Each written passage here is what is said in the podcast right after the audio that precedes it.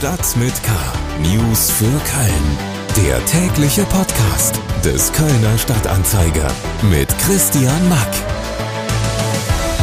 Wie heiß war dieser Sommer eigentlich? Ja, dieser Sommer 2022 wird als einer der heißesten Sommer in die Statistik eingehen. Wir rechnen damit, dass wir hier unter den Top 5 liegen werden, der heißesten Sommer seit Beginn der Wetteraufzeichnung 1881. Das sagt Andreas Friedrich, Meteorologe beim Deutschen Wetterdienst. Er und seine Kollegen haben jetzt Bilanz des Sommers gezogen. Auch bei der Regenmenge liegt dieser Sommer übrigens in den Top 5 der niederschlagärmsten Sommer. Und damit ein sommerlich warmes Willkommen zu Episode 248 von Stadt mit K. Schön, dass Sie auch heute wieder mit dabei sind. Unsere Themen für Dienstag, den 30. August sind eine Frau hat in Delbrück einen Verkehrsunfall. Drei Tage später liegt sie tot in einem Bach. Wie das möglicherweise zusammenhängt, dröseln wir gleich auf. Evakuierung und Verkehrsbehinderungen nach Fund von Fliegerbombe in Köln-Buchheim.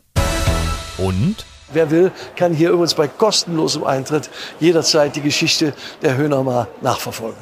Im Maritim am Heumarkt startet die Ausstellung 50 Jahre Höhner. Henning Krautmacher hat uns dazu mal ein bisschen was erzählt. Schlagzeilen. Eine englische 5-Zentner Fliegerbombe aus dem Zweiten Weltkrieg ist am Dienstagvormittag an der Malteserstraße in Köln-Buchheim gefunden worden.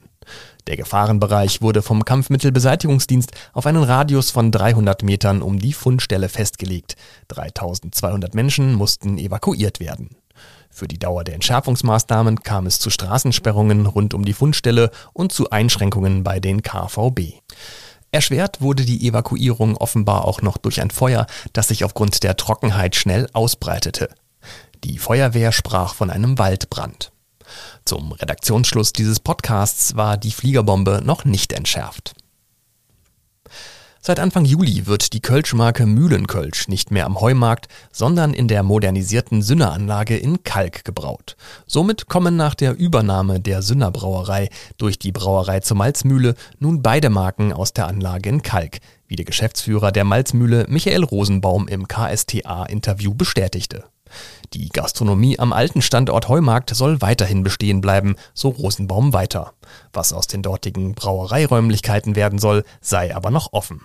Das ganze Interview gibt's in der Druckausgabe des Kölner Stadtanzeiger und auf ksta.de. Das deutsche Handwerk hat aktuell mit 32.000 offenen Ausbildungsstellen einen massiven Mangel an Azubis. Das sagt der Präsident der Kölner Handwerkskammer und des Zentralverbandes des deutschen Handwerks, Hans-Peter Wollseifen, im KSTA-Interview. Einen Teil der Verantwortung hierfür trage die Politik, die das Studium im Wert über eine Handwerksausbildung stelle. Außerdem beklagt Wollseifen den in seinen Worten erbärmlichen Zustand der Berufskollege im Land. Als Beispiel führt er das Berufskolleg in Ports an, bei dem es an Verkehrssicherheit und Hygiene mangele. Das ganze Interview finden Sie im Kölner Stadtanzeiger und auf ksta.de. Noch mehr Nachrichten gibt's auf ksta.de und in der KSTA Nachrichten App. Hintergründe zu weiteren spannenden Köln-Themen kommen jetzt. Blaulicht. Eine Fahrradfahrerin gerät am 16. August in Delbrück in einen Verkehrsunfall mit einem SUV. Drei Tage später liegt die Frau tot in einem Bach. Ist die Frau an den Spätfolgen des Unfalls gestorben? Genau das versuchen Polizei und Staatsanwaltschaft gerade herauszufinden. Zugeschaltet ist mir jetzt unser Polizeireporter Tim Stienauer. Hallo Tim. Hallo Christian. Ähm, lass uns erstmal versuchen, Ordnung in die Abläufe zu bekommen. Was wissen wir über den Unfall am 16. August?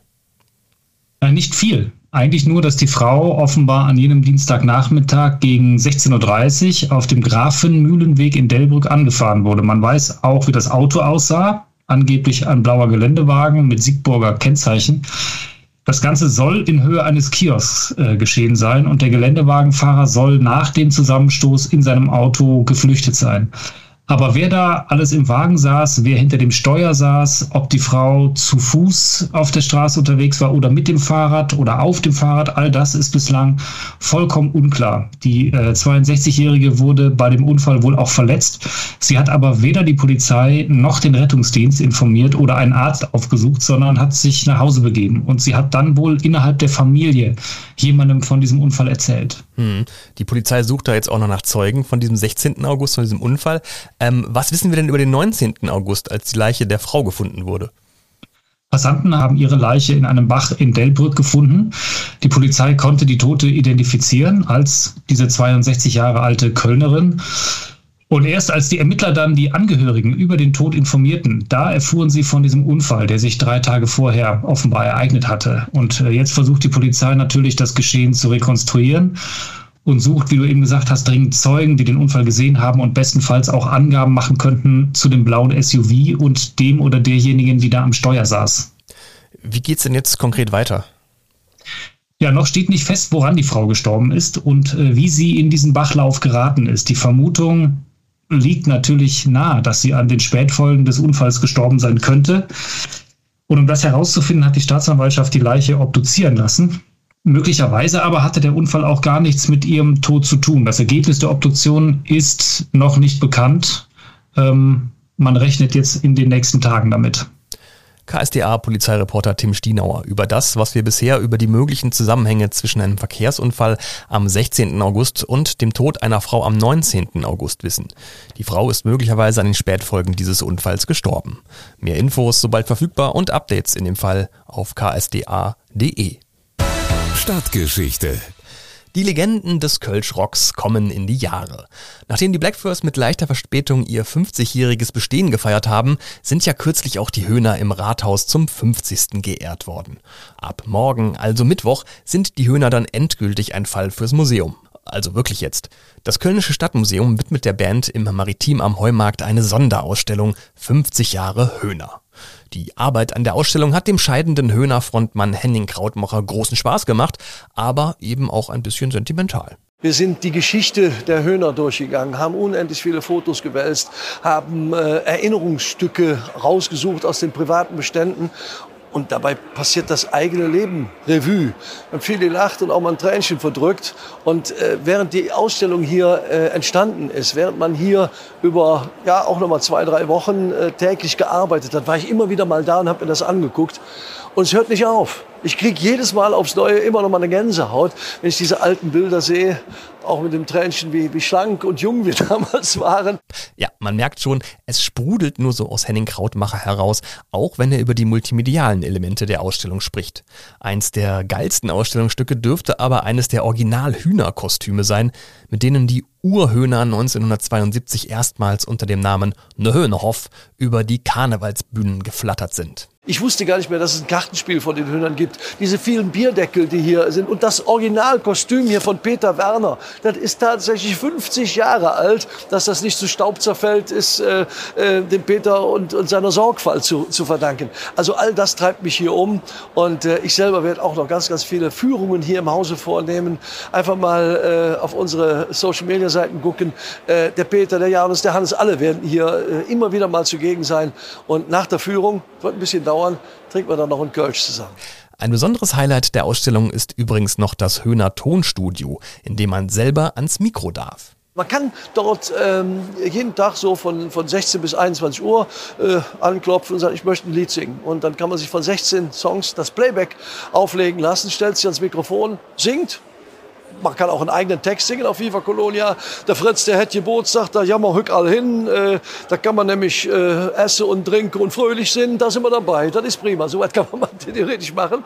Äh, und dann kriegt man den Song äh, unmittelbar danach äh, auf sein Handy überspielt, das MP3, und kann ihn beliebig verschicken oder jederzeit abhören. Na, das klingt doch nach einer richtig coolen Sache, oder? Die Ausstellung zu 50 Jahren Höhner gibt's ab Mittwoch zu sehen. Eintritt ist frei und total beeilen muss man sich da auch nicht unbedingt. Die Ausstellung läuft noch bis Februar 2023. Mehr Infos und ein Video vom vor Freude aufgekratzten Henning Krautmacher gibt's auf ksda.de. Das war's für heute mit Stadt mit K. Schön, dass Sie dabei waren. Morgen um 17 Uhr gibt's dann wieder frischen News-Nachschub für die Ohren. Alle Themen dieser Sendung zum Anklicken und Weiterlesen finden Sie in den Show Notes. Mehr Podcasts von uns gibt's auf ksda.de slash podcast und auf allen Podcast-Plattformen da draußen. Mein Name ist Christian Mack, machen Sie es gut und bis bald. Stadt mit K. News für Köln. Der tägliche Podcast.